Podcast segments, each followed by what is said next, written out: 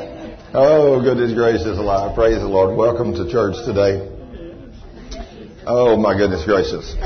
We've had a great time this week, and I'm going to start off by telling you a couple little things that it's kind of really made us. I, would, I never dreamed, never dreamed, never dreamed. But this goes to show you what God can do. I mean, you know, when I was asked to go out to West Texas to speak at that little church, actually three little churches over a Friday, Saturday, and a Sunday. There wasn't no more than 50 people in any one of them, I don't think. There might have been 60 or 70 in one of them, but that wasn't very big. I went out there and spoke in those three churches. And then David Fees that took me out there wanted to take me up by GLC. I never heard of GLC. And wanted me to be on television. Went up there that night and, Monday night and we were on live GLC and little did I know what kind of a relationship that was going to start. Well, we've now made 96 30 minute television shows that have been airing four to six times a week. And while we were out there, of course, a couple of times back, we only go once a quarter and make enough shows to last for a quarter. But Al had showed us where they had just got on a new satellite that was covering the entire North American continent, all the way from uh, top of Canada all the way down into South America. And I thought, wow, this is awesome. But this time, he told us about a new satellite they're going on the 15th of this month, April the 15th. He said a guy called him and wanted to put him on satellite to cover everything from Australia all the way up to the northern part through Japan, all the way over the continent, all the way over down to down through about the middle of England, down through there in the middle of Germany, and down all the way down to the top third of African continent, and then all the way back across down to Australia. I'm telling you, it covers a big chunk of the world. About four billion people have access to that network. Four billion, not million, billion. And so the guy wanted, uh, I forget now, 400, he told me how many, 400 and something thousand dollars for a three year contract. He said, we don't have 400 and something thousand dollars, so we can't go on this. So he went on his television and told everybody, he said, you know, if there's some oil man out there or some rich man that's got a lot of money and you want to buy us a three year contract, we'd appreciate it. You know, and so uh, he said, that, well, you know, this is God. You know, He wants us on this. We'll be on it. If He don't, we won't. And so a guy called him and he said, well, I don't have enough money to pay for three years, but I got enough to pay for six months. That was $72,000. And he said, you know, if you can get them to give you a six month contract up front, I'll pay for the first six months. So Al said, they ain't no way they're going to take six months. They want a three year minimum. He said, all I can say is if they take six months, it's God. So he said, I picked the phone up and called the guy and told him, I said, I got a guy that's willing to buy for $72,000 the first six months of this contract if you're willing to sell it. The guy said, you're on. Start to 15.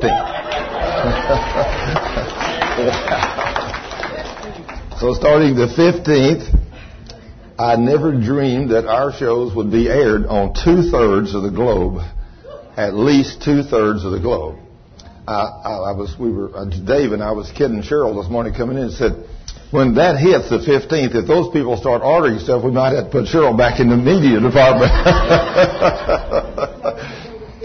About building bigger. oh, no telling what will happen. I don't know, but all I know is it's all God, you know, and He takes care of whatever.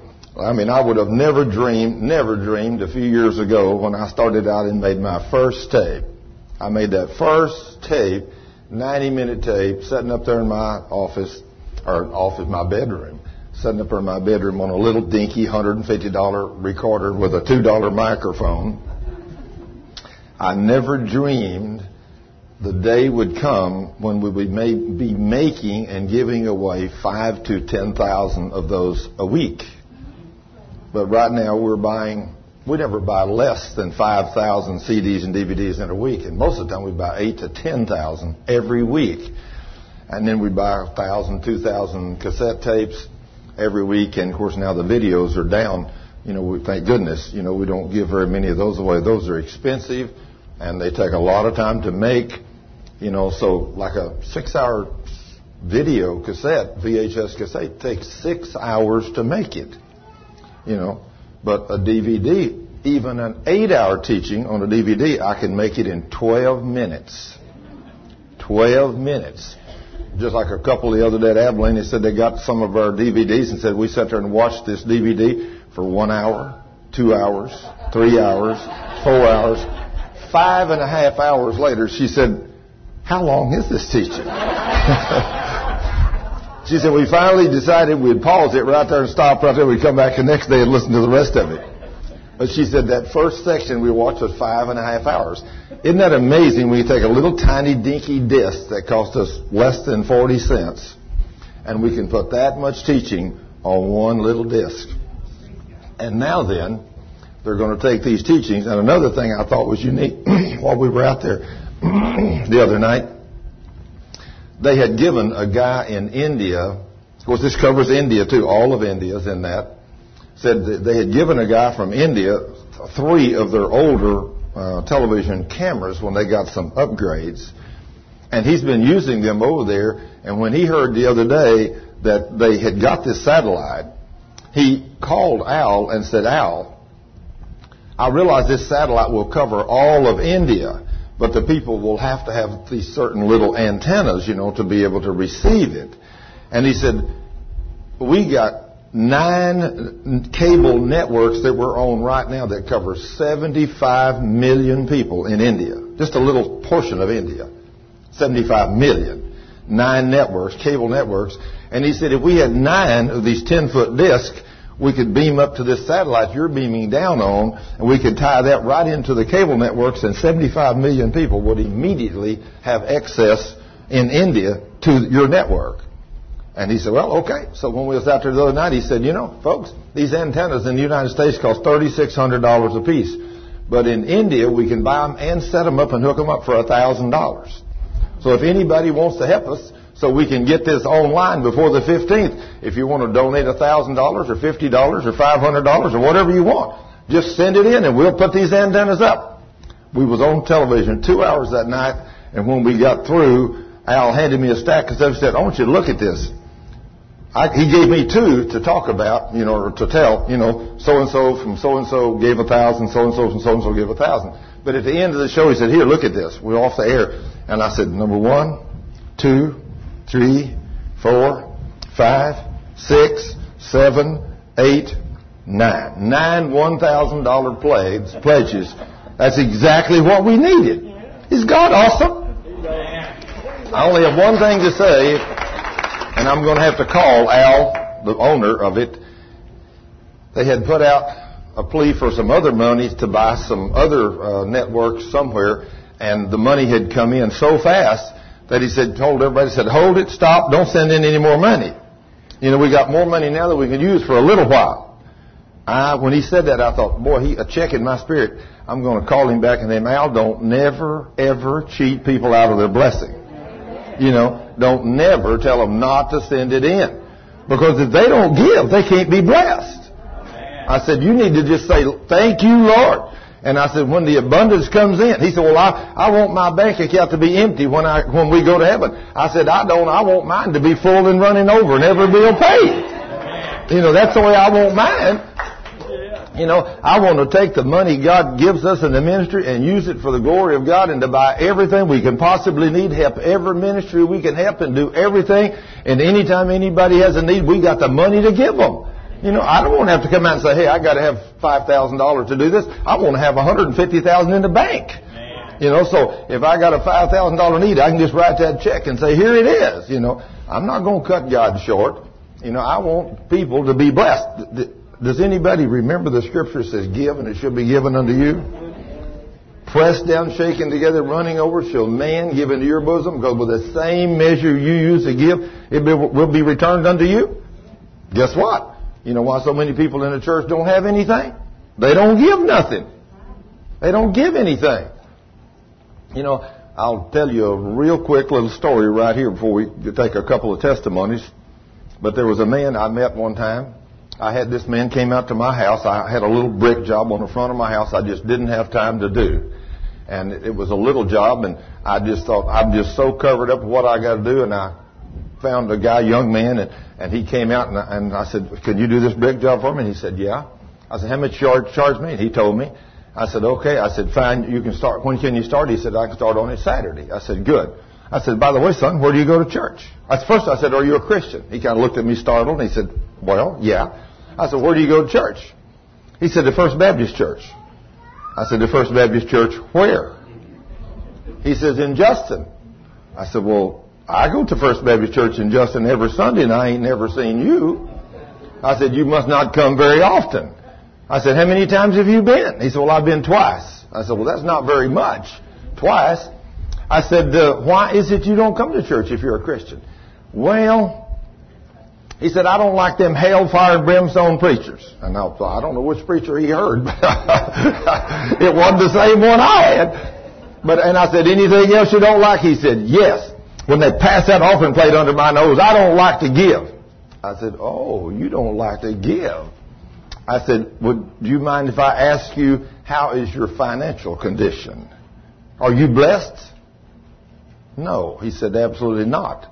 I said, so you're having struggling in your business? He said, absolutely, I'm struggling. I said, I knew it. I said, you're disobedient. I said, you're a child of God. I guarantee you've turned yourself over to the devil. And I said, the devil comes to steal, kill, and destroy, and you ain't never going to make it. I said, you're going to struggle because you've not known the Word of God. I said, son, I'm going to guarantee you, and that's the only place in God's Word where He says, you can put me to the test.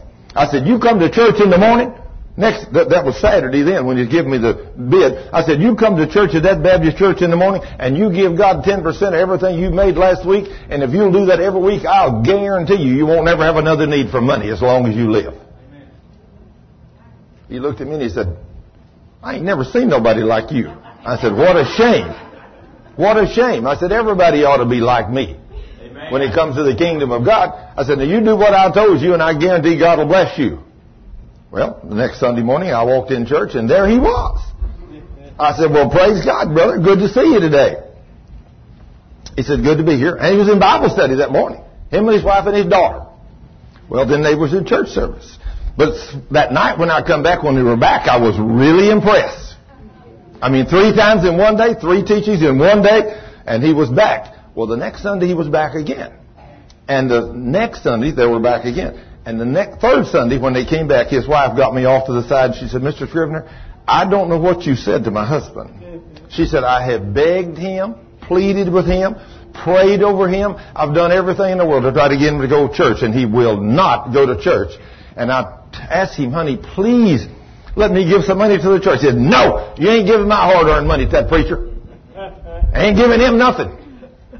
But she said, you know, three weeks ago, my husband came in and he said, you know, I just met a very unique guy. And he said, We're going to go to church in the morning. She said, Well, great. So, you know, she's blessed. She said the next morning when they got up, he said, How much money we make this week? She said, We made eleven hundred I mean one hundred and fifteen dollars. One hundred and fifteen dollars total income in a week for a man in business for himself doing brickwork. Do you know that's not a whole lot of money? And he said, okay, write a check for a tithe. And she said, I like to keel over. Crash. He tells me to write a tithe off of $115. And she said, praise the Lord. Yes. So she said, I wrote the check. And she said, the first Sunday we gave. And said, the next Sunday, Mr. Scrivner, our income doubled. And she said, I wrote another tithe. And she said, Mr. Scrivner, this morning when I wrote the tithe, we had enough money to pay all our bills this week. We, we tithed first and had enough money left to pay all our bills and had a little bit left over. She said, this is awesome. And so about a year later, year and a half later, the boy come to church every time the door was open. I mean, he was there every time. And about a year, year and a half later, I guess maybe a year and a half later, I was going out to the car one day and he comes and said, Mr. Scrivner, I, I want to just thank you for being so bold with God's Word. I said, well, what do you mean, son? He said, you know, I didn't realize how beat up I was by the enemy. I didn't know who he was. But he said, my wife and I started coming to church back there when you saw us that first day, that first Sunday after you told us to, and said we started tithing. And he said, you know, today, only a year and a half or so later, I have saved enough money to buy my wife a very nice car, and I paid cash for it.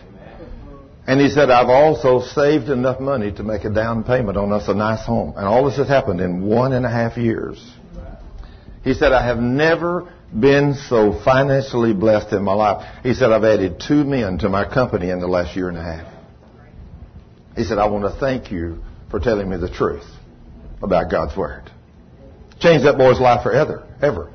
But about the sixth or seventh week into this, I walked in the back of that church and I'm walking down the aisle coming to the front because church is just about ready to start. And I never made it in out of my Sunday school class till it was the last second. So I'm walking down the corridor and I'm kind of going fast like this and I see all of a sudden a lady keeps looking back, looking back. And when she sees me, I see her do this and I start getting close to her. She jumps up, jumps over her husband and grabs me around the neck. I mean, this is in church.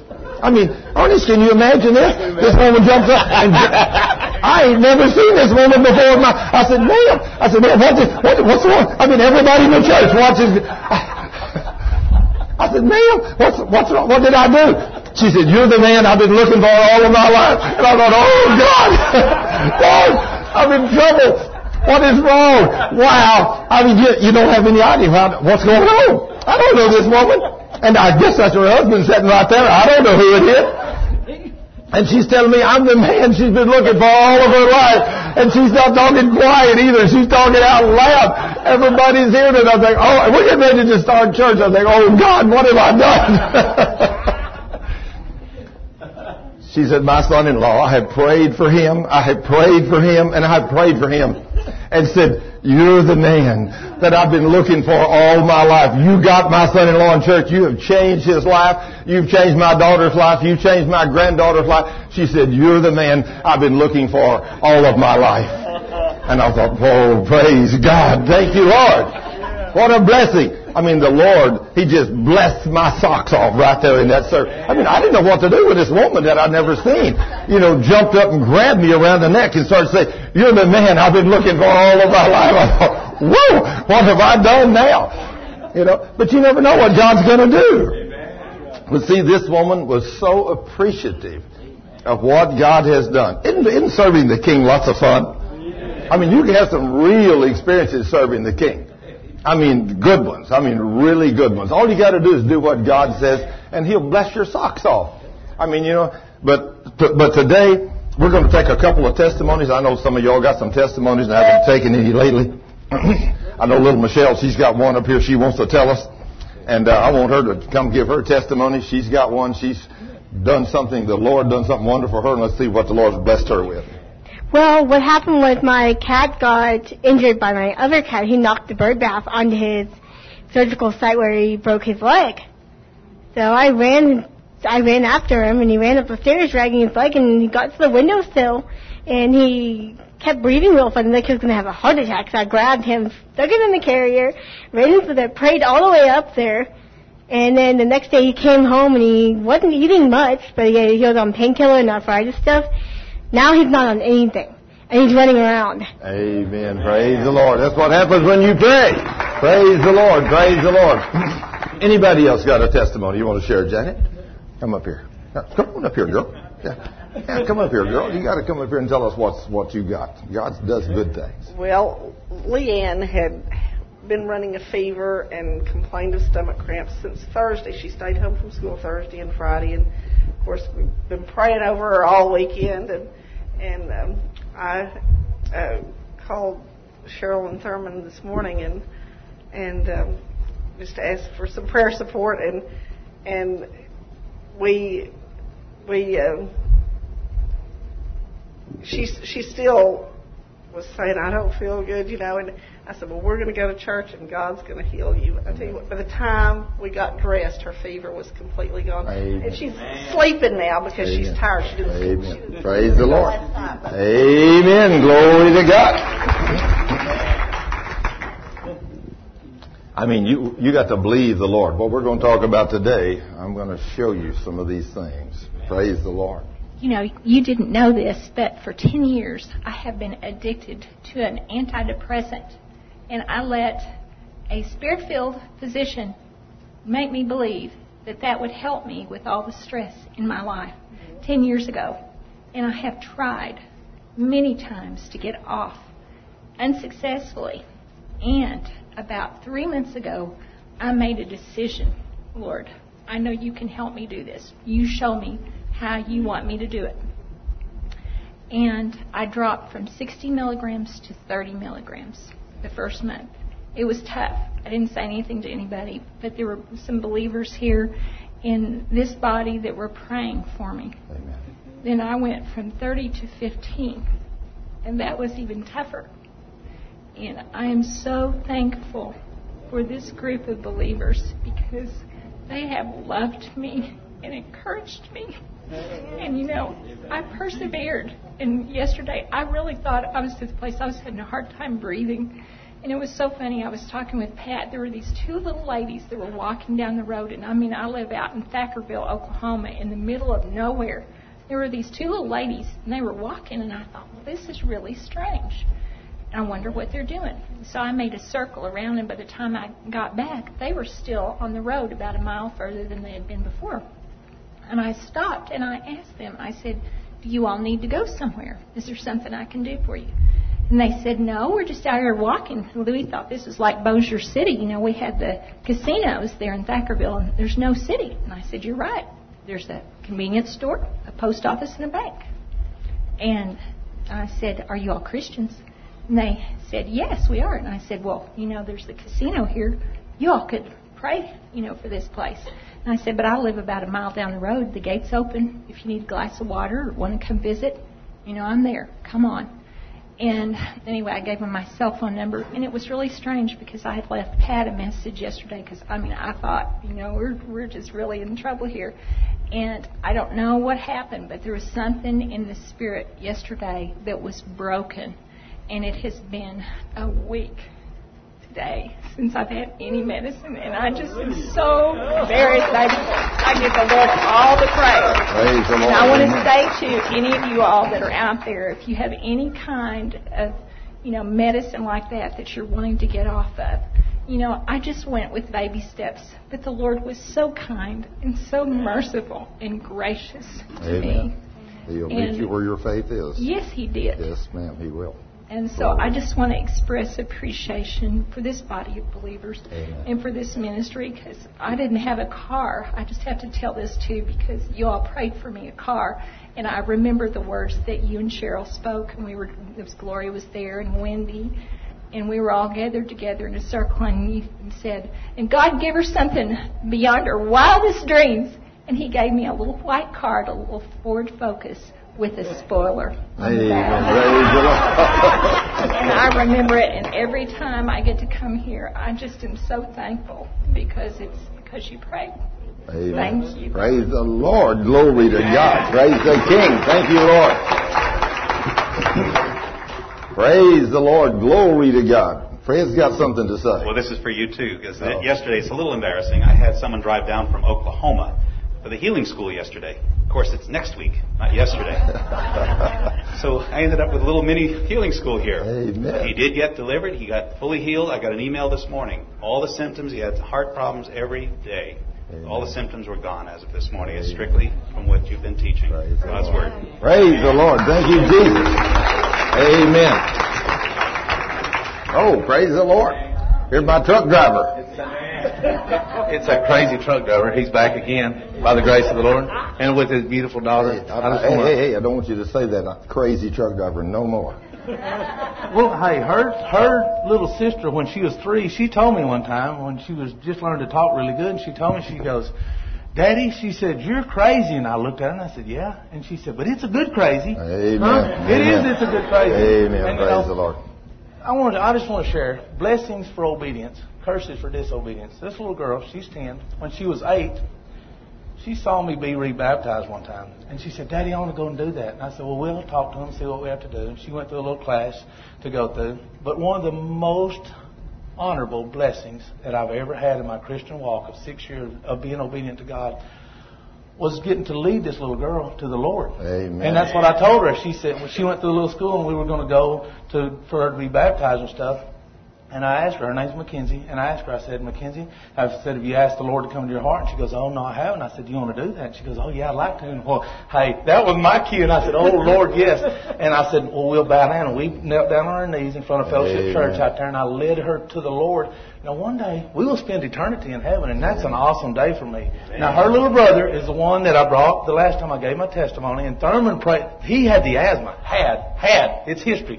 He had the asthma, praise God, and Thurman prayed the prayer of faith over this little boy, and when I went to pick him up yesterday, his grandmother and his grandmother, his great grandmother, his grandmother is 70, his great grandmother is 92, and they have got TBN on the TV 24/7, and they love the Lord with all their heart, but they've never seen miracles.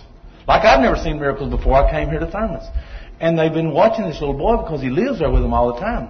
And and when I got up there, they go, you know what? Ever since he went to the healing school or whatever, he hasn't coughed anymore. His asthma, do you believe it's gone? I said, no, I know it's gone. Amen. Without a shadow of a doubt. He has no more asthma. And that's just Amen. one of the many miracles that God is doing. But because of Brother Thurman, God Amen. bless you. I tell you what, you need to, everybody here needs to listen in, feed in, start getting the word rooted into your heart and in your mind. Because I'm still scattering. Hey, if you only knew, only God knows how many DVDs and how many CDs that I've scattered this week.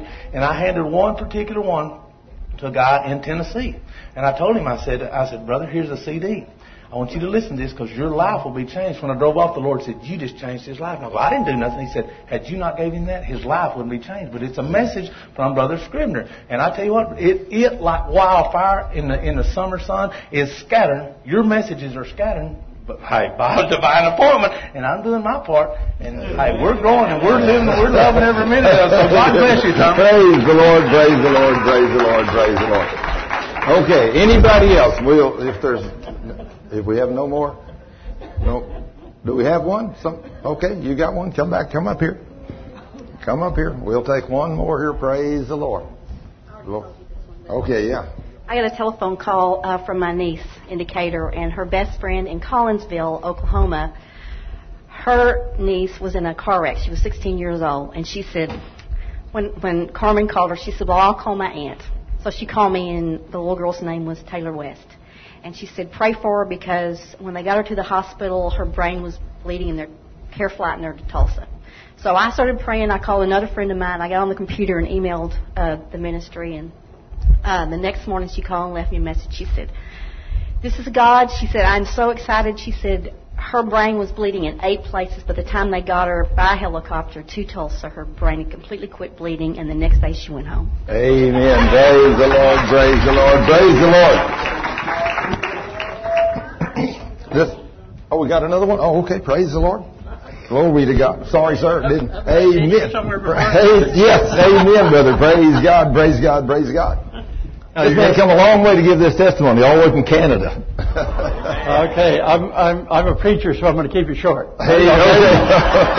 That's why he was worried about me. Okay, uh, about a month, a little over a month, five weeks ago, my wife was taking a mission team of 28 people into Haiti, and we were sitting home. The night before, our furnace blew up, and I'm talking not flunk and quit working. I mean, it blew up. Okay.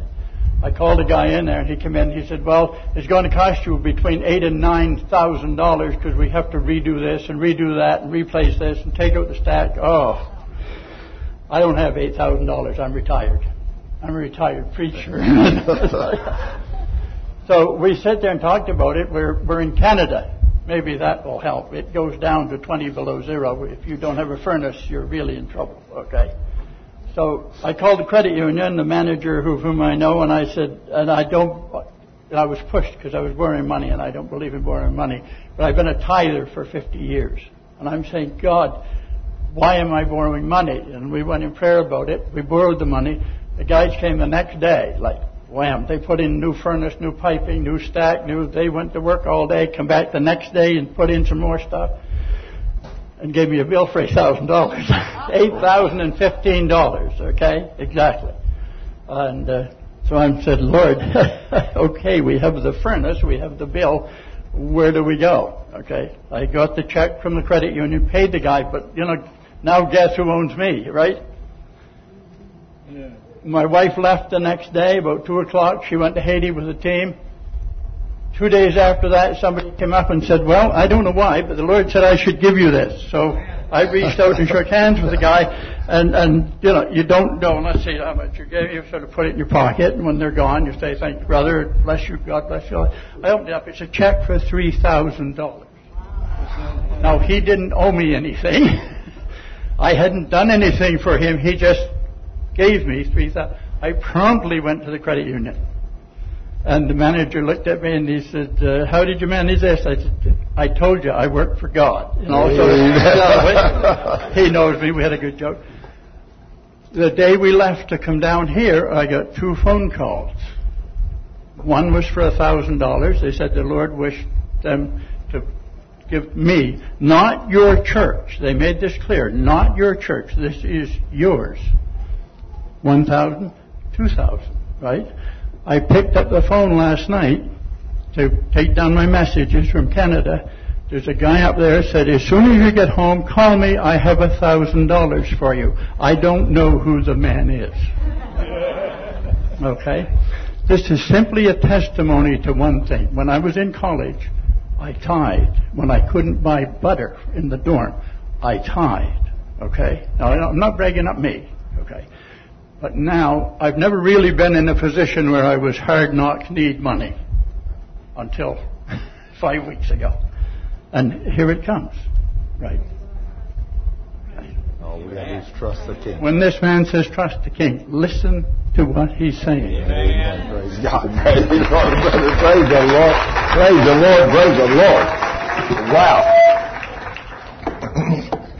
All right. Now I've got a question to ask you to start off with today.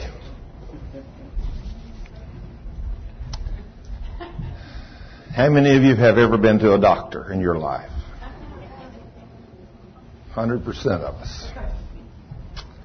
When you go to a doctor, when the doctor says, and they never say this, I have this little pill here, one little pill. And with your problem, this one little pill, and I'll sell it to you for one dollar, I guarantee it'll immediately, instantly heal your disease. Have you ever had a doctor tell you that? No way. Huh? Never? Never. Now, if they had a pill like that that would do that for one dollar, since we understand the economic industry, they would take that pill and they would cut it up in 500 pieces. And they'd put a piece of it in 500 other pills and then sell each pill to you for a dollar a piece. Is that the way they do business? Yeah, sure. But now how many of you have go to the doctor and the doctor says, here's a bottle of pills, 50, and it only costs you maybe 50 or 100 dollars depending on whatever. Some medication now costs 50 dollars a pill, maybe more than that for some of them. But I hadn't been in so long. You can tell how long it's been when you could buy a bottle of pills for thirty dollars. You know, there's fifty pills in it. You know, so uh, you know I understand that's almost a bygone thing. But here's what they usually do: they give you a prescription. Go down to the druggist or the pharmacy and pick up your bottle of pills. There'll be 50 of them in there. You take one in the morning at 8, one at noon, and one at 5 o'clock every afternoon until the entire bottle is gone, and you should be healed by that time. How many of you ever heard a doctor say that? Okay. Now then, if the doctor tells us that this medicine, these pills that they give us, will heal us, and how many of you bumped into the doctor feeling lousy, and they gave you some kind of medication, and in two, three, four, five days you felt like a new person? We've all been there too, right? We had faith in that pill. We had faith that that pill, that that doctor, we didn't have a clue what was in it. In fact, a lot of us didn't even know the doctor we went to. Might have been the first time you ever went to him. You didn't even look on his wall to see if he was really a doctor. You know, somebody just told you and you saw a sign out there that says Doctor so and so. So, or somebody said, you know, if you got a problem, you need to run down to see my doctor. He's at so and so place in certain certain street, and he's really good. And so, you know, you never thought to ask him good in what, you know. So you just go, and usually whatever that doctor tells you, you take it as the gospel, And if he says take a pill in the morning, one at noon, or to take one a day, they might just say take one a day till they're gone, and you should be okay by that time. Now then, some of the pills that are out there today, like the ones I saw the other day when I went into the internet, was looking up some stuff on CNN News, and they had taken I forget how many people, and they'd given this new drug to these new pills, and 14 of the people that took it within the first day were dead. Side effects, it can cure this, but side effects can, start, can cause heart stoppage. Hey, it did in 14 people. That's not exactly the kind of pills you want to take, right? Especially not if you had to give 50 bucks a piece for them or something like that. You know, but that does happen. The side effects on medicine today is awful. But most of us today, if we do go to a doctor, and nearly everybody does, you go to a doctor, and if the doctor tells you to take these pills this way, you will do it. Let me show you in Matthew chapter 6 how often Jesus tells us to take our medicine. Now, how many of you know he said in Psalms 107 verse 20, he sent forth his word and heals you. Have you, anybody ever heard that verse? If he sent forth his word, he didn't say sent forth his word to heal you. He said he sent forth his word and healed you. It's a done deal. Let's get this clear right now. God is on our side as His children. He's not fighting against us. The devil is our enemy. He's the one that's fighting against us. So God has laid out a plan here with a set of promises of how to get people healed. I mean, I think the other night in that church, or actually Saturday afternoon, we were speaking at New Hope uh, Church. It's an Assembly of God church in Abilene. And I thought how that pastor stood by faith. Here is a big bowling alley that supposedly when they first appraised it, it was appraised at $5 million. But it was out in the middle of nowhere, and there was no other businesses around it, nowhere, and it couldn't make it. so they had to close. Nobody was out there. But it appraised for 5 million. So this pastor, he's needing a place. And he happened to see this great big old closed down bowling alley out there, and he thought that'd be a great place for a church. So he goes out there and he tries to buy it. They said, well, it's been on the market for, I forget how many years, but several years. And said, we've finally lowered the price to, I think maybe three million instead of five. They lowered it to three. And no buyers. Not a single buyer. Hmm. He said, well, let me pray about it and we'll see what we could do about it.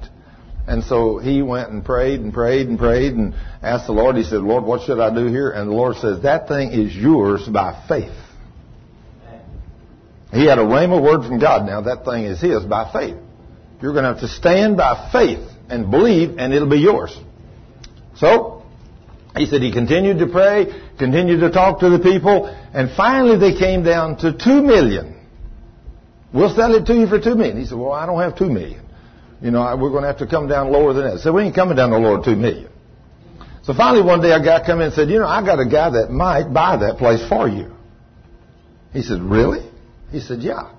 So he connected him with this man, and this man worked for Hobby Lobby. Now, Hobby Lobby is very good at this. They do this real often for churches. They're a really big outfit. So, you know, if you ever see a Hobby Lobby store somewhere and you need some arts and crafts, buy them at Hobby Lobby. It's a good place. Guarantee. Those people are people of the kingdom. So anyway, they were the ones that bought the deal for Bill Gothard. They had a $46 million property down there, and Hobby Lobby bought that for $9 million and then leased it to Bill Gothard for a year, and he went in and spent a million dollars renovating it. At the end of the year, they sold it to him for one dollar. And Bill Gothard wound up with 2,200 acres of land with 25 beautiful homes on it with all these other buildings on it and everything for one dollar. You can't hardly beat that. Plus he spent a million dollars in renovation. Yes, brother? Wait, wait just a minute. Let me, let me get the mic so people can hear what you're saying. They can't hear that. Let me just walk back here with you. I just I work for Mardel Christian Bookstore Yes, here in town, and they're based out of Oklahoma, but they're they're partnered in with Hobby Lobby. They Oh. own all together. So So you know who I'm talking about. Okay. Well, anyway, these people at Hobby Lobby, they sent their man out, and he began to deal with these people. And what they do, they will take property that they can buy for 25 to 40 cents on the dollar of the appraised value. And then whenever they give it to a church, then they take that big write-off. So they make money. And they really make money on these deals. And so anyway, Hobby Lobby got with them and, and told them, said, we'll give you a million for it. A million. And they said, there ain't no way. They finally, after a lot of prayer and a lot of time, they come down to 1.2 million. And he said, Lord.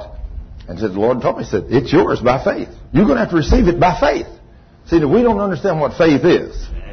We really don't understand what faith is. But he's standing. And everybody said, well, you ain't going to get it. He said, oh, yes, I am. That's mine. That building's ours. We're going to get Assembly. God's going to own that building. It's ours. Now, his confession is right. Mm. Even finally, Hobby Lobby come to him and said, well, you know, they're not going to sell. We've tried everything we know to do. We just put it in our dead letter file. It's, it's over. He said, no, that building's going to be ours. It's going to happen. Y'all are going to get that building for us. I am not taking no for an answer. It goes back to the real estate people. They finally talked to the owners and they finally said, okay, 1.1 million, that's it. We are not coming down any lower. He said, nope, the building is a million dollars and it's ours and we're going to have it. We're going to buy the building for a million. We ain't going to give you 1.1. You're going to give, you're going to give that building to us for one million dollars and we're going to, it's going to be ours. We're going to build a church there. And the guy said, ain't no way it's going to happen. Ain't no way. He called Hobby Lobby again and said, they're going to sell that for a million dollars. The guy said, well, they'll have to call us this time. You know, he said, I've dealt everything I know to do, and it's in our dead letter file, and he said, it's over. This pastor said, that building is mine by faith for a million dollars. Now see, this is just exactly what we do when we fight sickness and disease. Same kind of deal. Same principle. So anyway, he continued to confess that building is mine. It's ours. It's going to belong to the Assembly of God Church. We're going to have a beautiful church right here in, in Abilene, right here on this loop. He said, it's ours. Everybody said it ain't going to happen. He went to the Lord and said, Lord, you said that building's mine. He said, I don't know what you're going to do to move on them people's heart, but you're going to have to do something. I've done everything I know to do. Now it's in your hands, Lord. You move on them, those people's heart. The next day, the real estate agent called, said the people have changed their mind and they're going to sell it to you for one million. But you got to close. This was the 10th day of December, but you got to close before the end of the year. Now that's not very long, is it? So the guy picked up the phone, called Hobby Lobby. He said, they are going to sell it to us. I told you that building's mine. They're going to sell it to us for a million dollars. They're going to let us have it, but we got to close before the end of the year. They got to get it off the books this year for tax purposes and everything. Because you know, if a building's appraised at five million, you know what the taxes are when it rolls over into the next year? That's some serious dollars. They didn't want it on their tax roll, but it had to close at a million dollars before the end of the year.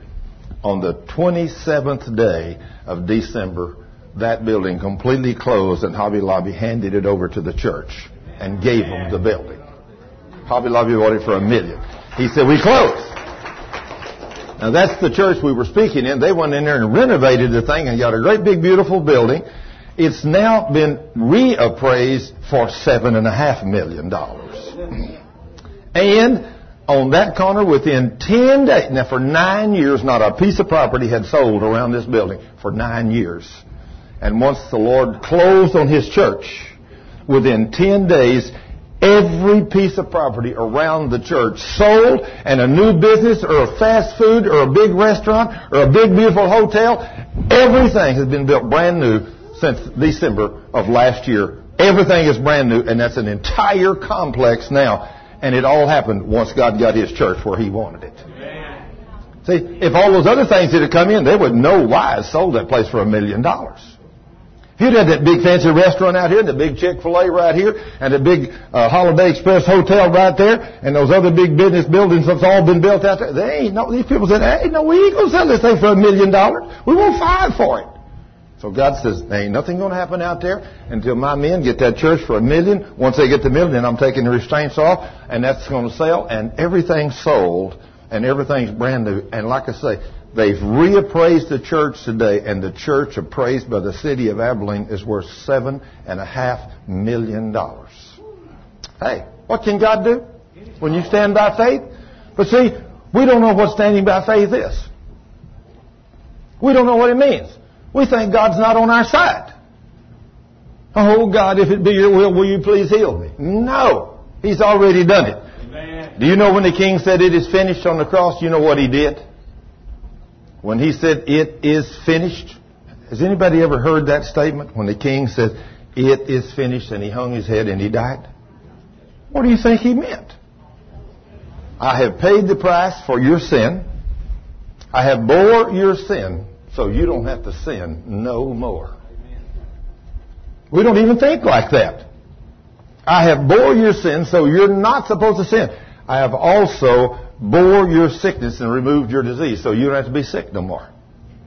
I have also destroyed the works of the devil, and I have completely defeated him and disarmed him and triumphed over him, and now then I have provided for you by faith abundant life. Prosperity. It's all yours. Everything belongs to you and me. But what do we do? We come to church, just like I told Janet this morning when she called and said her baby here, one of her babies here was sick. I said, Janet, it's done. It's written in the Word. When I pray for that girl, she's got to get well. I mean, Jesus said in Matthew 18, 19, that was the scripture I quoted her. I said, Jesus said in Matthew 18, 19, if two of us on earth agree about anything, it is done. If I pray for you, it can't fail.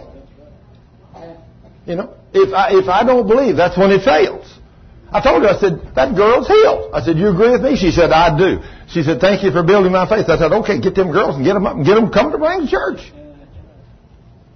She said, we'll be there. And you heard what she said, didn't you? She got them dressed and got them started before she got out the door. The girl's fever's completely gone. Now she didn't sleep much last night, so she's tired. So she needs a rest, but she ain't sick. See, now that's exactly the way you and me have got to walk out our healing with the Lord. We do not believe this. Look what the Lord says here. In uh, I was going to Matthew chapter six whenever I got to talking to you. Got way off track there, but anyway, Matthew chapter 6. Oh, and I told you all that to tell you this, and I forgot to tell the punchline. the Lord just stopped me. He said, You didn't tell what you was to tell. I said, Oh, your Lord, you're right. Thank you, Lord. Thank you, thank you, thank you, Lord. In that church, that beautiful church yesterday, there was a lady came up and I said, Ma'am, what's wrong with you? Of course, I prayed for lots of people yesterday and Friday night. This lady walks, she said, I've got this terrible pain in my arm. I can hardly bend my arm. I reached up and laid my hand on her. I said, you got all your sins repented of, woman? She said, I do. I said, I'll rebuke that devil of hell according to Mark 16, 17, and 18. I said, he's gone. I said, now you're healed in the name of Jesus. I said, Jesus said I can have whatever I say with my mouth if I believe with my heart. Mark 11, 23. I said, move that arm. You're healed. She says, what? I said, do you believe the word? Well, sure. I said, then don't just move them slow. Jerk them back like this and say, thank you, Lord. She says, Wow! She said, there's no vein. I said, I told you. If I prayed for you, you're healed. I mean, when God, when you realize God's on your side. And He wants to do these wonderful things through you. But you got to do it in faith. He is a faith God. Oh God, please, if it be your will, will you, this daughter of yours is suffering. Would you please heal her arm? I can just see the king say, if I could be sick, you make me sick. Y'all see where I'm coming from? If I could be made sick, that kind of stuff would make me sick after what I did when I came to that earth and said, it is finished. And I beat the devil for you. And I bore your sickness, removed your disease. And I gave you power over sin. And you tell me you're an unworthy sinner? I said, isn't that amazing? We go out and here's what we do. We don't apply this medicine we're going to talk about. But we go out and somebody says, you know, I did read in James 5 where it said the effectual, fervent prayer of a righteous man availeth much. I said, that's absolutely right. Now then, I want to ask this question to every one of you, and I want to see a show of hands. If you know you're the righteousness of God in Christ, raise your hand. If you didn't raise your hand, you need some more training. You need to know what the Word says. If you can't raise your hand and say, I know I'm the righteousness of God in Christ. You say, but good grief, look what you just did. Maybe yesterday you sinned, or you did this, or you did all kinds of things. Hey, it don't have a thing to do with me. I mean, I can be a sinner. Unfortunately, I shouldn't be, but I'm still a human being and I'm still a man. And for all you women that's got men that don't know that they ain't none of them perfect, you need to talk to me and Cheryl. We can tell you they ain't no perfect ones. But let me tell you, no perfect women either. You know? So if you ever think you get to the point where you're perfect, although God says that's the goal, I haven't met him or her yet. Have you? No. I haven't met him. But Peter says when he raised that man up, that, that cripple, they said, how did you do this? He said, if you think it's by my holiness or my righteousness, this man stands before you healed. He said, it's not, but it's by faith in the name of the Holy One, Jesus Christ, the Son of God. He was the only man that ever walked on this face of this earth without sin. And when you see yourself as he sees you. You are the righteousness of God in Christ, and the Holy One is in you, and you're going to use His name to speak. You can knock a devil out of anybody in the name of Jesus. That's just like at the healing school the other day. A woman, her phone vibrated evidently, and she got up and walked outside, and she come back in, and I was just about 20, 30 minutes before the break, and I stopped and I said, I'm going to take a couple, two or three testimonies, whatever. And she said, well, while we're on the break, Mr. Scrivner, that was my son just called. He lives in Fort Worth and he's deathly sick. He's throwing up. He has diarrhea and everything. And he just called mom for prayer. And she said, would you pray for him? I just threw my hands up and I said, I'm coming to the throne of grace. Jesus told me in Hebrews 4.16 to come to the throne of grace. And he told me to walk in there like a timid little kitten, didn't he? What did he tell me to walk in there like? He said, walk in there bold as a lion. So I just went to the throne of grace. I said, Father, in the name of Jesus, I'm coming to the throne of grace. I'm worshiping you and praising you that you made us all these awesome promises.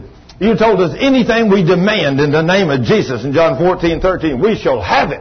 And I said, Lord, you said in 2 Corinthians 1.20 that every promise you made us is yes and amen every time if we're in Christ. I said, Father, in the name of Jesus, I worship you and praise you for this. I said, now rebuke that devil that's attacking that young man. And she told me what his name was, and I called it.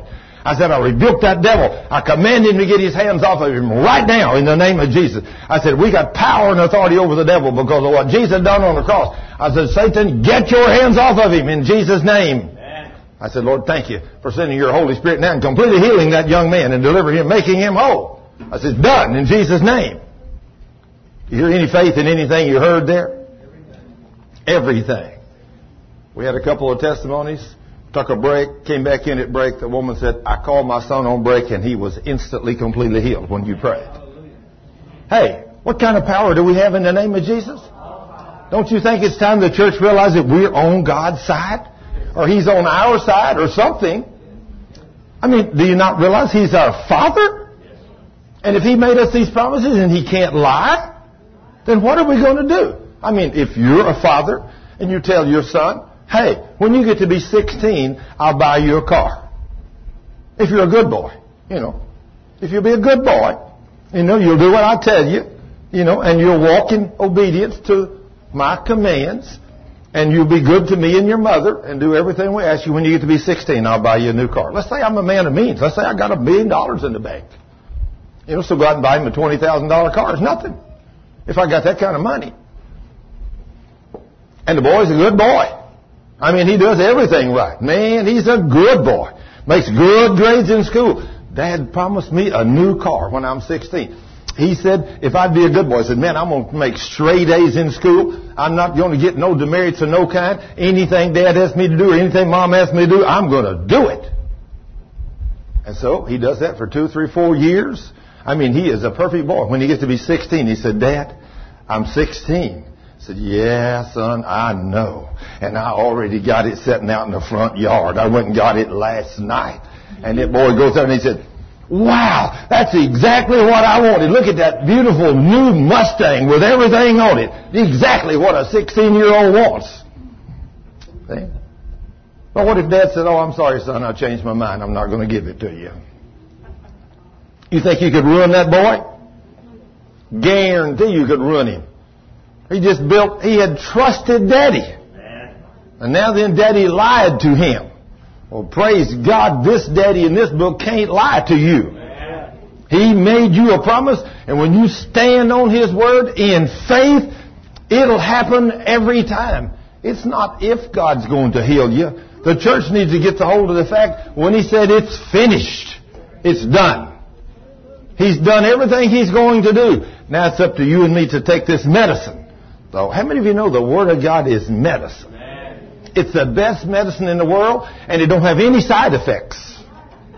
No side effects. And it's free. You can't beat a deal like that. You can't find a benefit package like this nowhere else in the world. There's not one. I think about the little lady. How many of y'all remember little Miss Nell? Used to come here. You know she just went home to be with the Lord. Just a short while before she went home to be with the Lord she had a very serious attack from the enemy. I think she was 84, 85, 86. Some, she's in her 80s. She had not had a sick day in 30 something years. When she first come here, she said, Thurman, you're one of the few preachers I ever seen in my life that preach what I believe in that book. But she said, I want you to know I ain't had a sick day in over 30 years. She said, the Word of God works. Well, one day she had an attack from the devil. And I mean, he attacked her. And she stood by faith. She didn't want to go to the hospital, but her kids made her go. They took her. And they run a test on her. And they said, every organ in your body is infected.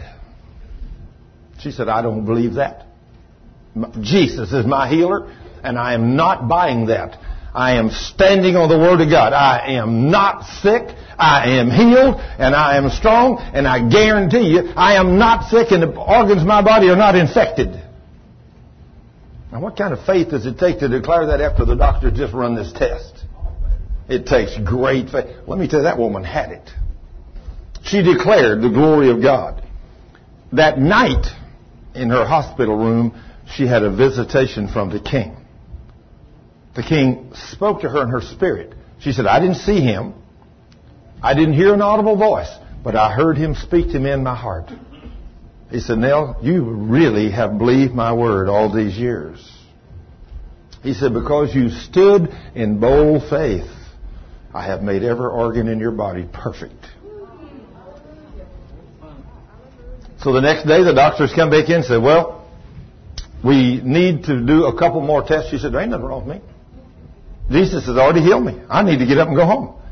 And they said, it can't be. The test we run, it's impossible. Can't be. She said, I'm telling you, I'm healed. I know the King. Jesus is his name. And he's already healed me. It's done. It's written. So that's a, we understand Miss Nell. Well, you know, we understand you're 84 and you know, you're bound to be a little senile. You know, they don't tell you this, you know. They said, we're going to go ahead and run these big scans and whatever, all this stuff anyway. And she said, I'm telling you, there ain't nothing wrong with me. Nothing. Jesus has made me completely well. He said so in His Word. So they ran all them tests. And the doctors come back and said, this cannot be. The first test we run, everything in her body's infected. All these last tests, there ain't nothing wrong with this woman nowhere. Nothing. We don't understand this. But see, when the devil attacks you, and I'm going to tell you, he's going to attack you sooner or later. He is the author of death, and when he comes upon you, if you don't learn these words and you don't learn to do what even Miss Nell did, if you don't learn the truth of the Word of God, he's going to take you out. You know what the average Christian does when the devil comes upon you and puts a symptom and they take you down to the hospital and they say every organ in your body is infected and you're going to die shortly. You know what nearly every human being says? Oh my, oh, oh Lord, where are you? Hey, that don't move the hand of the king. You got to realize this beast that's attacking you and the power he's given you in his name. And you got to stand on it by faith. And you got to administer this medicine to your flesh by faith from the Word of God. Well, Miss Nell, she administered it. And they finally said, we do not understand, we do not understand this. She got up out of the hospital and walked up and went home. Totally well. It wasn't too much longer after that when she did die and go home to be with Jesus. But she went home totally well. Not one afflicted or sick organ in her body. This woman did something that I'm going to show you today that we do religiously with the medical world, but we don't do it with the, relig- with the spiritual world. And that's where we miss it. We come to church and have somebody pray for us one time, and if we don't get our healing right then, well, it wasn't God's will to heal me. Nope, that's not true. You're fighting a battle. And in the battle, you got to always remember the victory is mine. But see, the church don't know this. They do not understand what God says in His Word. Look what He says right here. In Matthew chapter 6. When the disciples asked Him, how do we pray? The Lord had told him. He said, you know, you need to pray, but I know what you have need of even before you ask. And then, verse 9. After this manner, therefore pray ye, Our Father which is in heaven, hallowed be thy name. What's the first thing we're supposed to do? Holy is the name of God. Is that right, Keith? I mean, we're supposed to hallow and walk holy in the presence of the King, right, brother? I mean, He is worthy. There's never been another like Him. We say, Lord, you are worthy, and we praise you. But you know what we do? We get out there in the workplace, and a lot of us in the workplace, you would never know you were a Christian. You never talk about Jesus. You never pray over anything. You know, I mean, boy, was I impressed the other night when that pastor took us to dinner. He took us over to this big, uh, uh, what was the name of that place, honey? Logan's. Logan's a restaurant. Big, beautiful thing. It had a great big old barrel of peanuts in the front. I'd never been in one of these Logan's.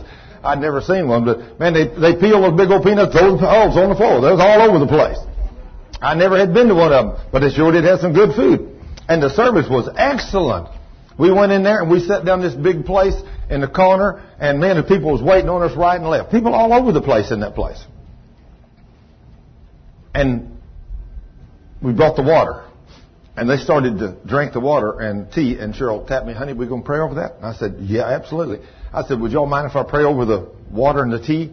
He said, of course not. Go ahead. So I prayed over the water and the tea. And then they brought the food. And he said, now we're going to pray. I said, okay, good. He hollered, waitress, come over here.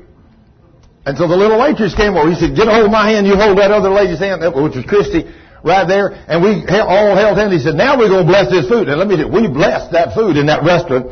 Even with it, I said, wow, this is a young man that believes God. I mean, he wasn't ashamed of the king. He was hallowing the name of the Lord. He was bringing glory and honor to it right there in the restaurant. And guess what?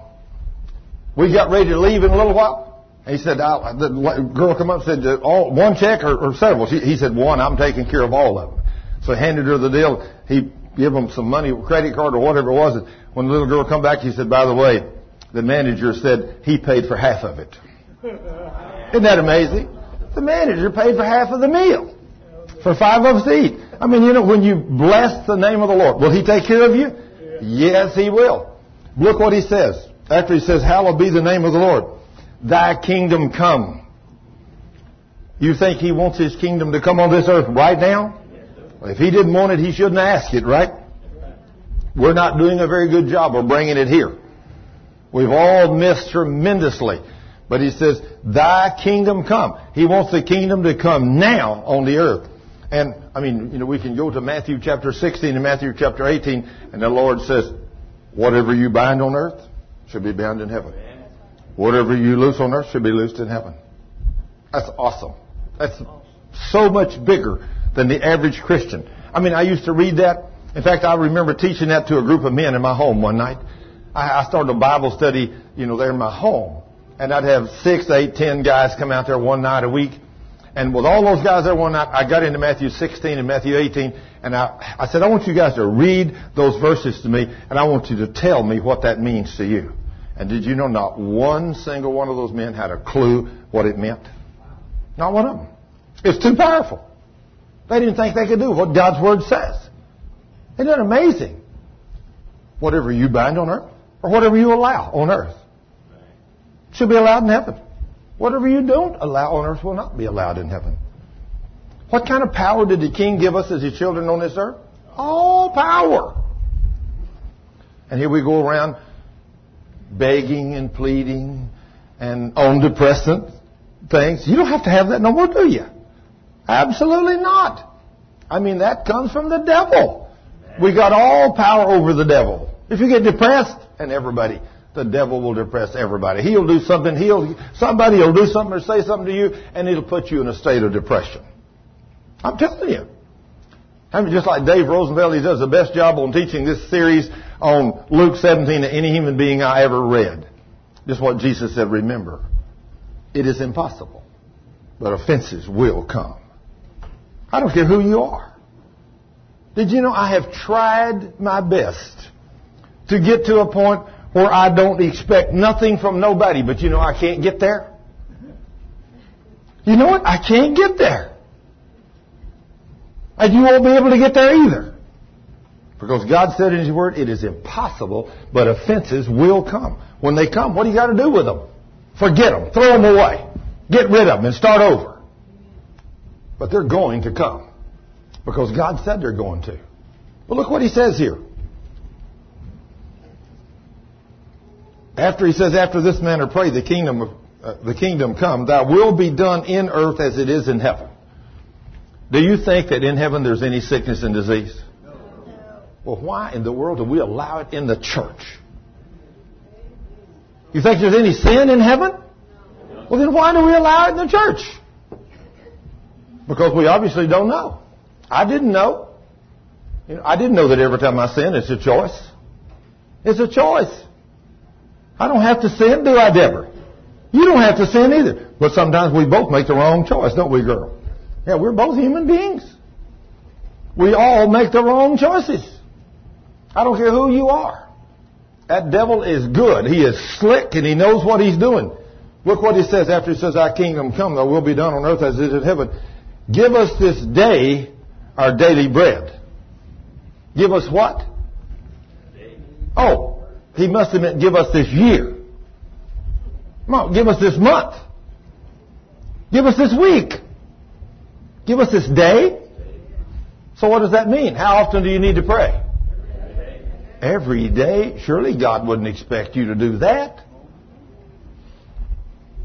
Every day. What did I say about taking that medicine a while ago? The doctor said you take it three times a day and it'll heal you. If that doctor said take that medicine three times a day, most people will take that medicine three times a day. In fact, some of them will say, Doc, if I take it five times a day, will it do any better? Have you had them ask you that too? Oh, sure. Yeah. I want to get well quick.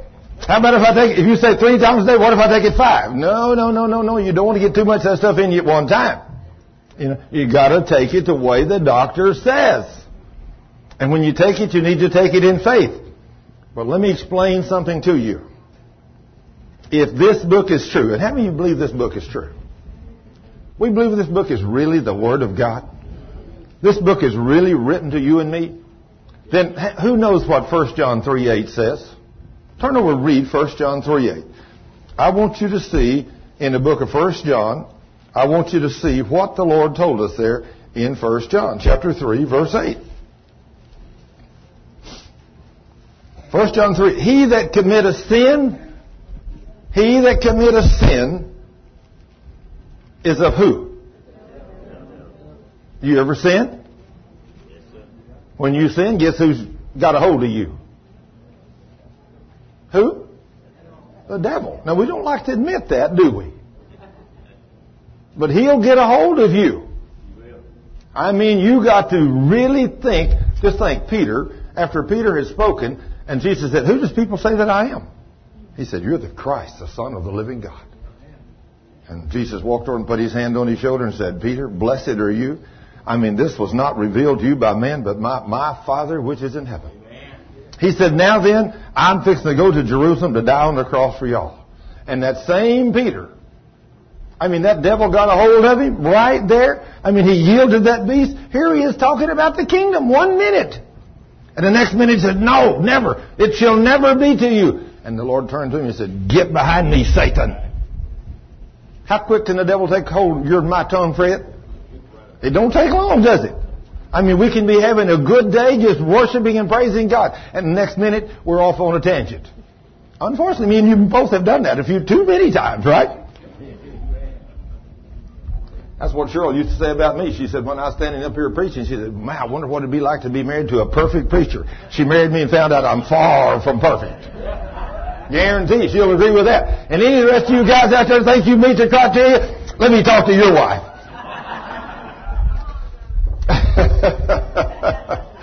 there ain't none of us perfect. That's why the Lord says forgive each other and love each other.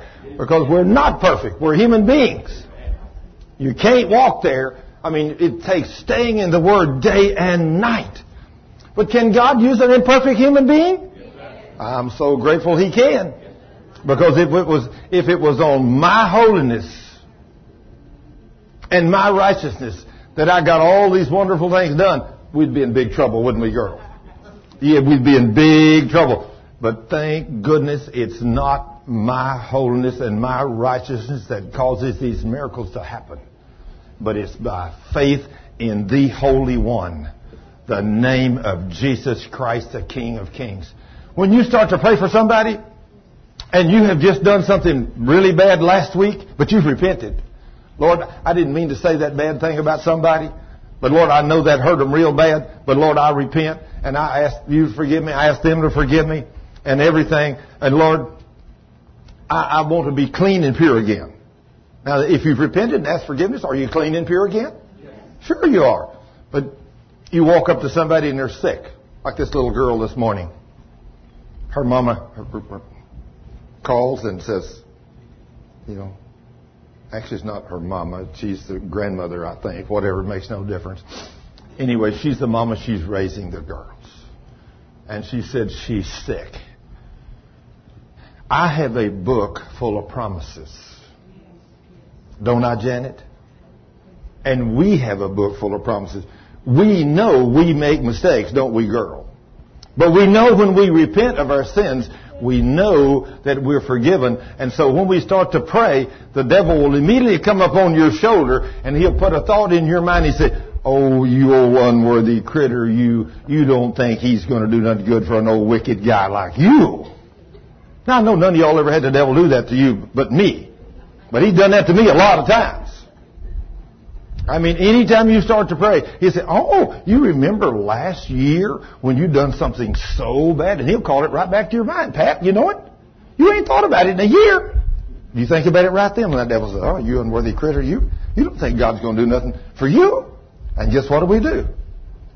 Most of the time we say, "Oh my." Okay, I'm sorry. Let me get out of the way, Lord. Let me get somebody in here righteous. And when you say that, the king says, Are you slapping me in the face? Are you telling me that the blood of my son that washed you and cleansed you and made you the righteousness of God in Christ is not good enough? Ooh. Yes, Lord, it was good enough. He said, then go out there and do something. I didn't tell you to do it on your own. I told you to go out there and take my son's name. Where did, where, do you ever read anywhere in the Word where he says, do it in Melody's name? You ever read it where he said do it in Pat's name? Whose name did he tell us do this in? The name of the king. Is that what he said, Ernest? Exactly. If it was on my righteousness and your holiness, we'd be in trouble, wouldn't we? We'd be in big trouble. But we know that when we speak in the name of Jesus in faith, after we get people's sins repented of, what has to happen if we stay in faith? It's got to happen. It's got to happen. And is anything hard for God? No. That's the whole thing. When you and I act in faith, I mean, so let's say, for instance, that we've got, well, like Dave back there. I mean, Dave Rosenfeld, he had that very serious, incurable disease, and he and I talked. I told him what to do, and he took the word, began to research it himself, and the more he researched the word, the more he realized. And I remember what Dave said when he said, Lord, I got to get rid of all sin. He said, Lord, I'm in trouble. I got plenty of them. Say, hey, that's the, that's the normal Christian, you know it? But he straightened his act up, and he stopped sinning. And then he started coming against the forces of darkness with it is written.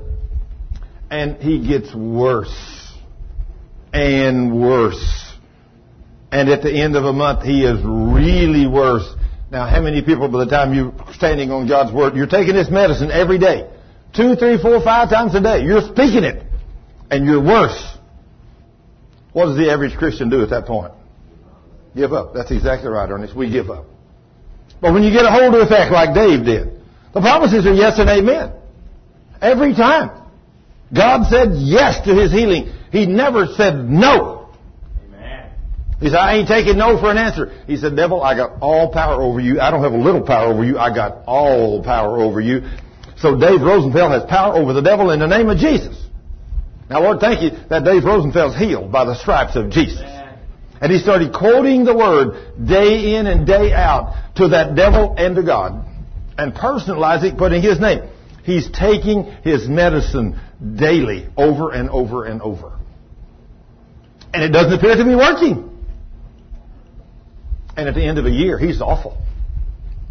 Now, what kind of man of faith does it take to stay with it after you haven't got your answer in a year? Most of them said, this stuff don't work. Oh yeah. It only don't work when you give up. Amen. For those of you that was here when we had Emily Dotson here, you remember that little 75 year old lady? When she was in her mid 50s, she had had 13 surgeries in her life. She's raised up in a Baptist church. And unfortunately, Baptists don't teach you who you are in Christ. They really don't teach it because I don't think they don't teach it because they don't know it. I was one of them. And I didn't know it, but when I began to read this book, I got a hold of it. Well, Miss Emily, whenever they told her, said, well, now then you have lupus. I think it was lupus. Yes. And what it was, lupus. And said, we can give, do one more surgery on you, and it may extend your life about six months, but you're still going to die. She said, well, I've already had 13 surgeries in my life. I, I'm tired of being stuck, cut. She says, yeah, I ain't going to go through it no more. Said, if I only got a few months to live, I'm just going to go ahead and die. And then some, some little preacher that believed the word come by and told her, Miss Emily, you don't have to die. God's already healed you. She said, I've never heard that. You mean he's already healed me? Yeah, Isaiah 53, 4 and 5. He bore your pain, he bore your sickness, removed your disease, and with his stripes you are healed. Are healed. She said, I are healed? If I are healed, then I are healed. That may not be the best English in the world, but that's what the word says. You are healed. Praise God. So she started standing on the word. She didn't have very many verses, but she started standing on the word. And she got worse. Just like Dave did. He got worse. And then her good little Baptist friends come over said, Miss Emily, how are you doing? She said, Praise God, I'm healed. By the stripes of Jesus, it is written, I am healed. Is she taking her medicine, Sharon? She's taking it every day, isn't she? She's quoting the word. It doesn't appear to be working. You know, her little Baptist friends, you know, she said when they walk out, they say, poor Miss Emily, she's lost it. It's working on her brain. Did you see how bad she looked? I mean, you know, don't, she doesn't know she's going to die. She refuses to accept reality. And if them people had the cancer, they'd have died. But Miss Emily, she says, no. If the Word said it, I'm standing on it, and I am healed, and I'm going to live and declare the glory of God. And you remember at six months, she was hurting so bad. That little woman, she said, when I was 54, what it was, 55 years old, I'd try to get up out of that bed. I was so weak, I'd get up out of that bed and I'd stomp my feet and I'd say, you devil of hell, you are not having me in the name of Jesus. With all the power she had. She was so weak she couldn't hardly get out of that bed. But she'd get up and get violent with that devil. Jesus, if, if Jesus bore my sickness and removed my disease, then you are not having me. Amen. And when we, the church, get a hold of who the enemy is and what the king did and how he destroyed and defeated the works of the devil, just like he said right there in 1 John 3 8. He that committeth sin is of the devil. For the devil sinned from the beginning. But for this purpose, the Son of God was manifest that he might destroy the works of the devil. Now, if Jesus come to destroy the works of the devil, do you think our King did what he said he done? He don't fail. You and me may fail at times, but the King never fails. He was perfect in all of his ways. He came and destroyed the works of the devil. If he destroyed the works of the devil, then why is the devil still running around?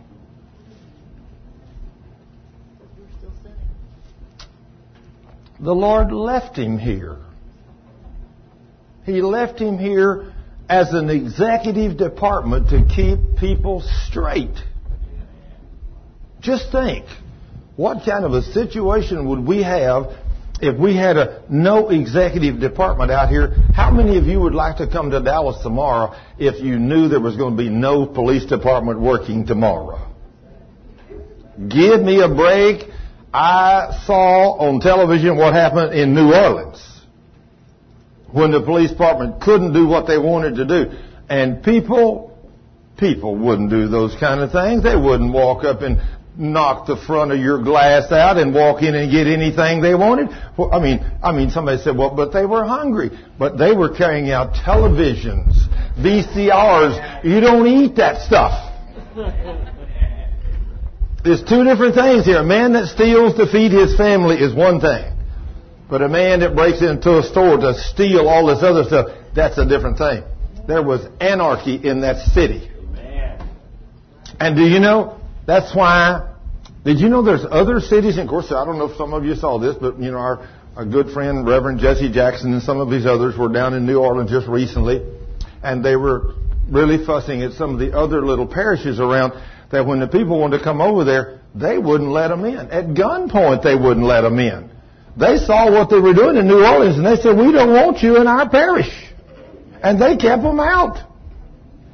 Isn't it amazing what happens when anarchy rules? You know? I mean, when you turn the devil loose on the earth, I mean, it's wicked, isn't it? He comes to steal, kill, and to destroy. Well, let me tell you, if you haven't recognized it yet, he's in the church. He's stealing, killing, and destroying in the church. And the church that does not learn this is never going to get healed.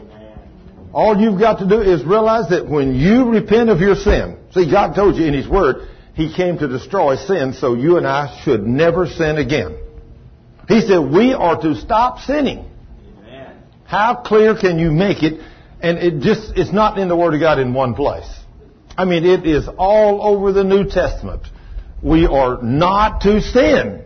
If we sin, we give place to the evil one, the devil. Do you know the devil has no power over you until you give it to him? Isn't that a shame to think that here we are, the church of the living God, and we, I can walk right through the pits of hell. I mean, as long as I walk in obedience to God's word, I can see a thousand fall over here and ten thousand over here, and I'll just behold the reward of the wicked with my eyes. It shall not come near me. I would not dare call a man's name, but just recently I sat with a Baptist man. And my heart was broken. Cheryl knew this man and she asked me to pray for him because she knew he had lots of problems and he wouldn't let me. And so I sat and talked with him an hour after she got up and left. I sat and talked with him an hour. He goes to church, sings in church, but he's bragging about his quadruple bypass he had when he was 44. And about his little heart starter that they had to put in so that if he dies, that thing will restart his heart automatically. You know? And everything just tickles him to death.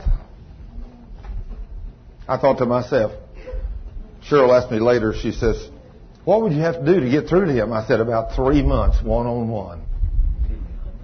That's about what it would take. Three months. Here is a man that loves Jesus with all his heart that has absolutely zero knowledge of who he is in Christ. He does not know. He may, he may have the words in him, but it's never become a revelation to him. I am the righteousness of God in Christ. And I'm already seated with the King in heavenly places. And all of the spiritual blessings belongs to me. Everything. And everything that was available to Jesus is available to me. When I walk in faith, when I speak in the name of the King, when I got my sins repented of, I can speak in the name of the King. I can lay hands on a man or a woman and command a tumor to leave, and that tumor's got to leave in the name of Jesus. And sometimes we see that happen immediately. And sometimes it takes two or three days. Well, let me tell you, if you've got a knot or a tumor or anything on your body and you pray over it one time and it don't go away, don't doubt and don't give up. Keep getting fierce with it, right, Ty? I mean, Ty knows that. He had to get so, me and him prayed over a tumor and he'd already taken that thing off his leg once or twice. I don't remember what it was. One time. And he's a doctor and he tried to take it off and then he'd come back. So he come over here and I prayed with him. And for six weeks later, it still hadn't come off. And then he was fixing to go in to take a shower or something. He got violent with that devil. He knew that thing was from the devil.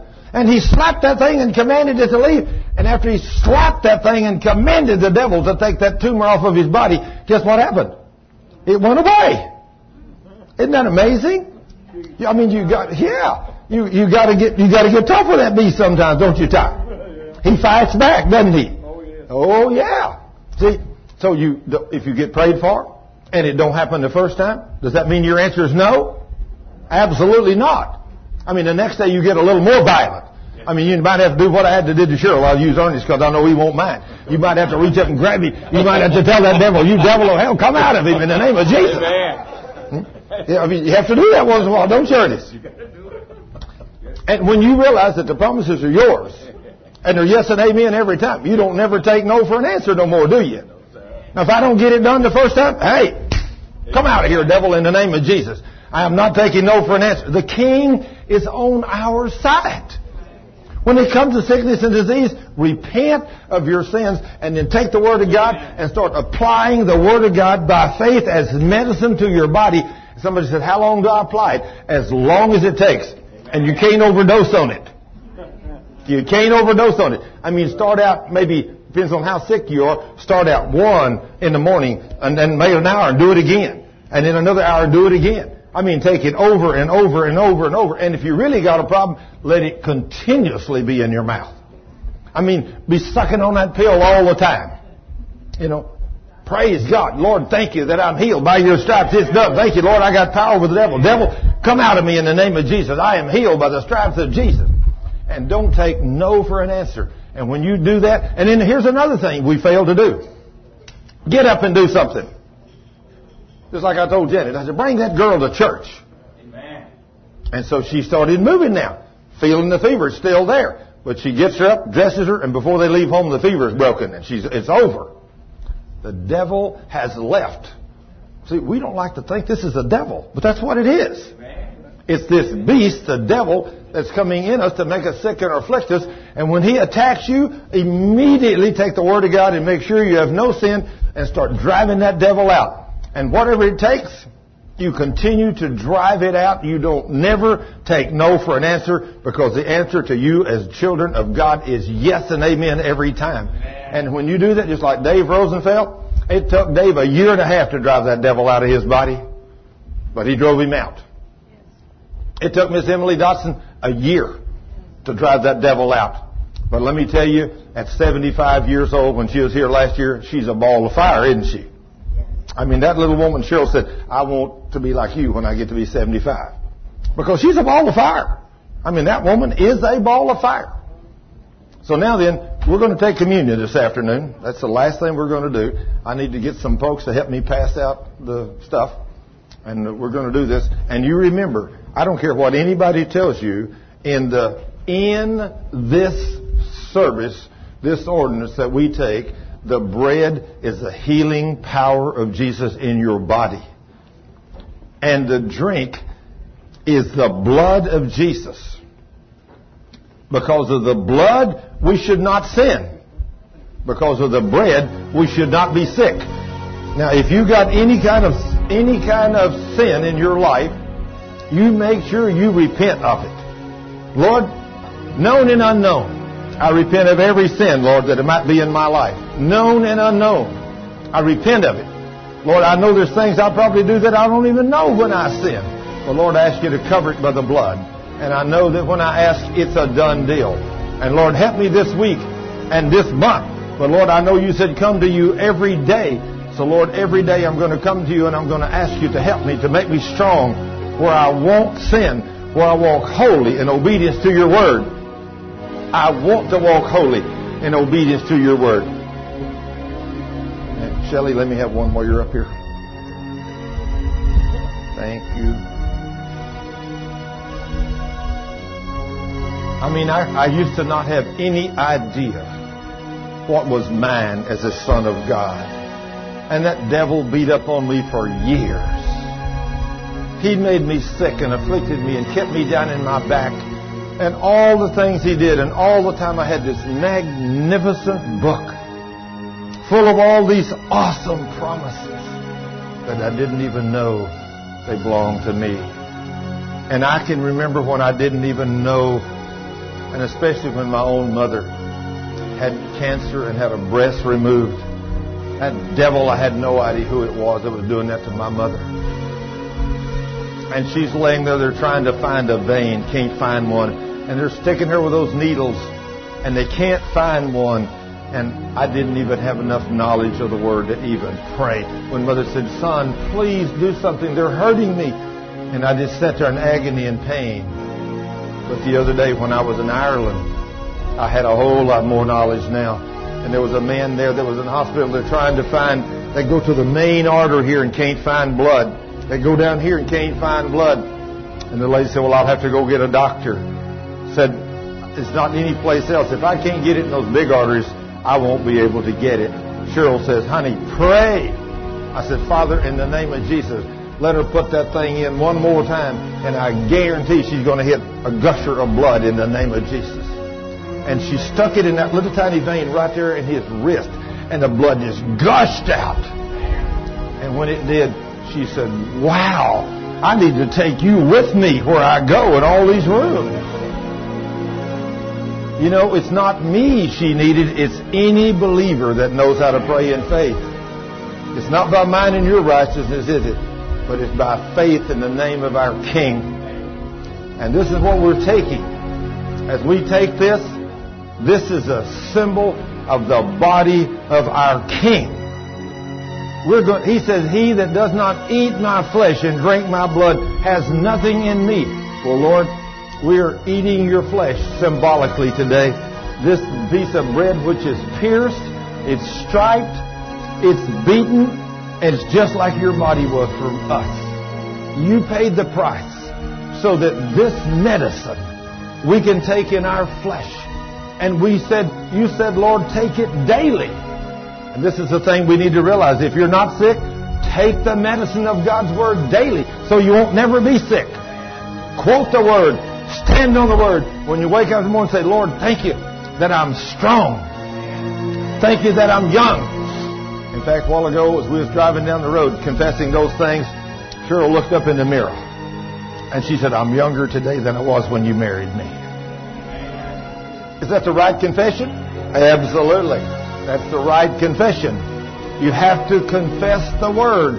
If you confess the Word, and just remember, the devil come to Jesus three times. And then after he come to him three times and Jesus beat him with the Word, it says the devil left him till a more opportune time. I'm going to tell you if the devil's going to come back to Jesus, he's going to come back to you and me. Don't you ever slack off thinking that you can slack off with a study of the Word of God. If you get away from God's Word and away from a study of it, it won't be long that devil will be at your house and he'll take you out. But you got to stay in the Word. You got to confess the Word. You got to take your medicine, the Word of God, every day. And when you do, you can walk in divine health. Praise the King. Father, for this bread, we thank you for this. A symbol of your body. And Lord, when you say only you're worthy to be praised, oh Lord, how true that is that you alone are worthy to be praised. What a glorious, magnificent God that loved us enough to come to this earth to destroy the enemy and bear our sickness and remove our disease and to bear all of our sins so we don't have to sin, be sick, and the devil has to obey us, obey us in your name. What a God you are. Lord, today we stand here giving you the worship and praise and glory because you're worthy. Now, Lord, we take your flesh and we eat it in Jesus' name. Amen.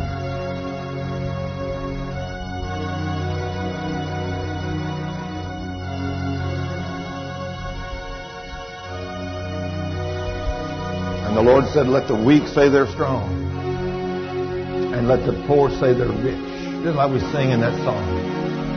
So, Lord, thank you that you're my strength. The joy of the Lord is my strength. I will never be weak or beaten down because you told me what to say, and because you cannot lie. I will, my youth will be renewed like the eagles. You heal all of my diseases. You satisfy my mouth daily with good things. And Lord, I'm going to walk this week with the power of the Holy Ghost, and I'm going to do everything possible with the Holy Ghost as my teacher to not sin one time this week. I'm going to ask you every day to fill me with your Holy Spirit in power so that I will not sin against you. Not one time. I don't want to give no place to the enemy. And I can do it because of this blood. The blood bore my sin and removed my sin. So you see me dead to sin so that I can live unto righteousness. Oh Lord, help me by the power of the Holy Spirit to do that.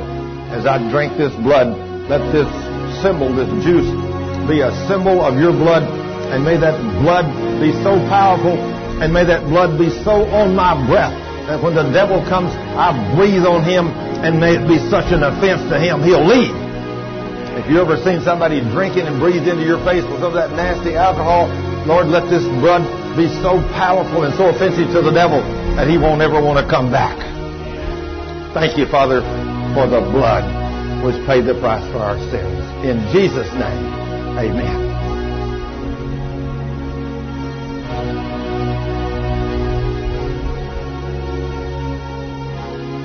Father, we praise you and thank you and worship you.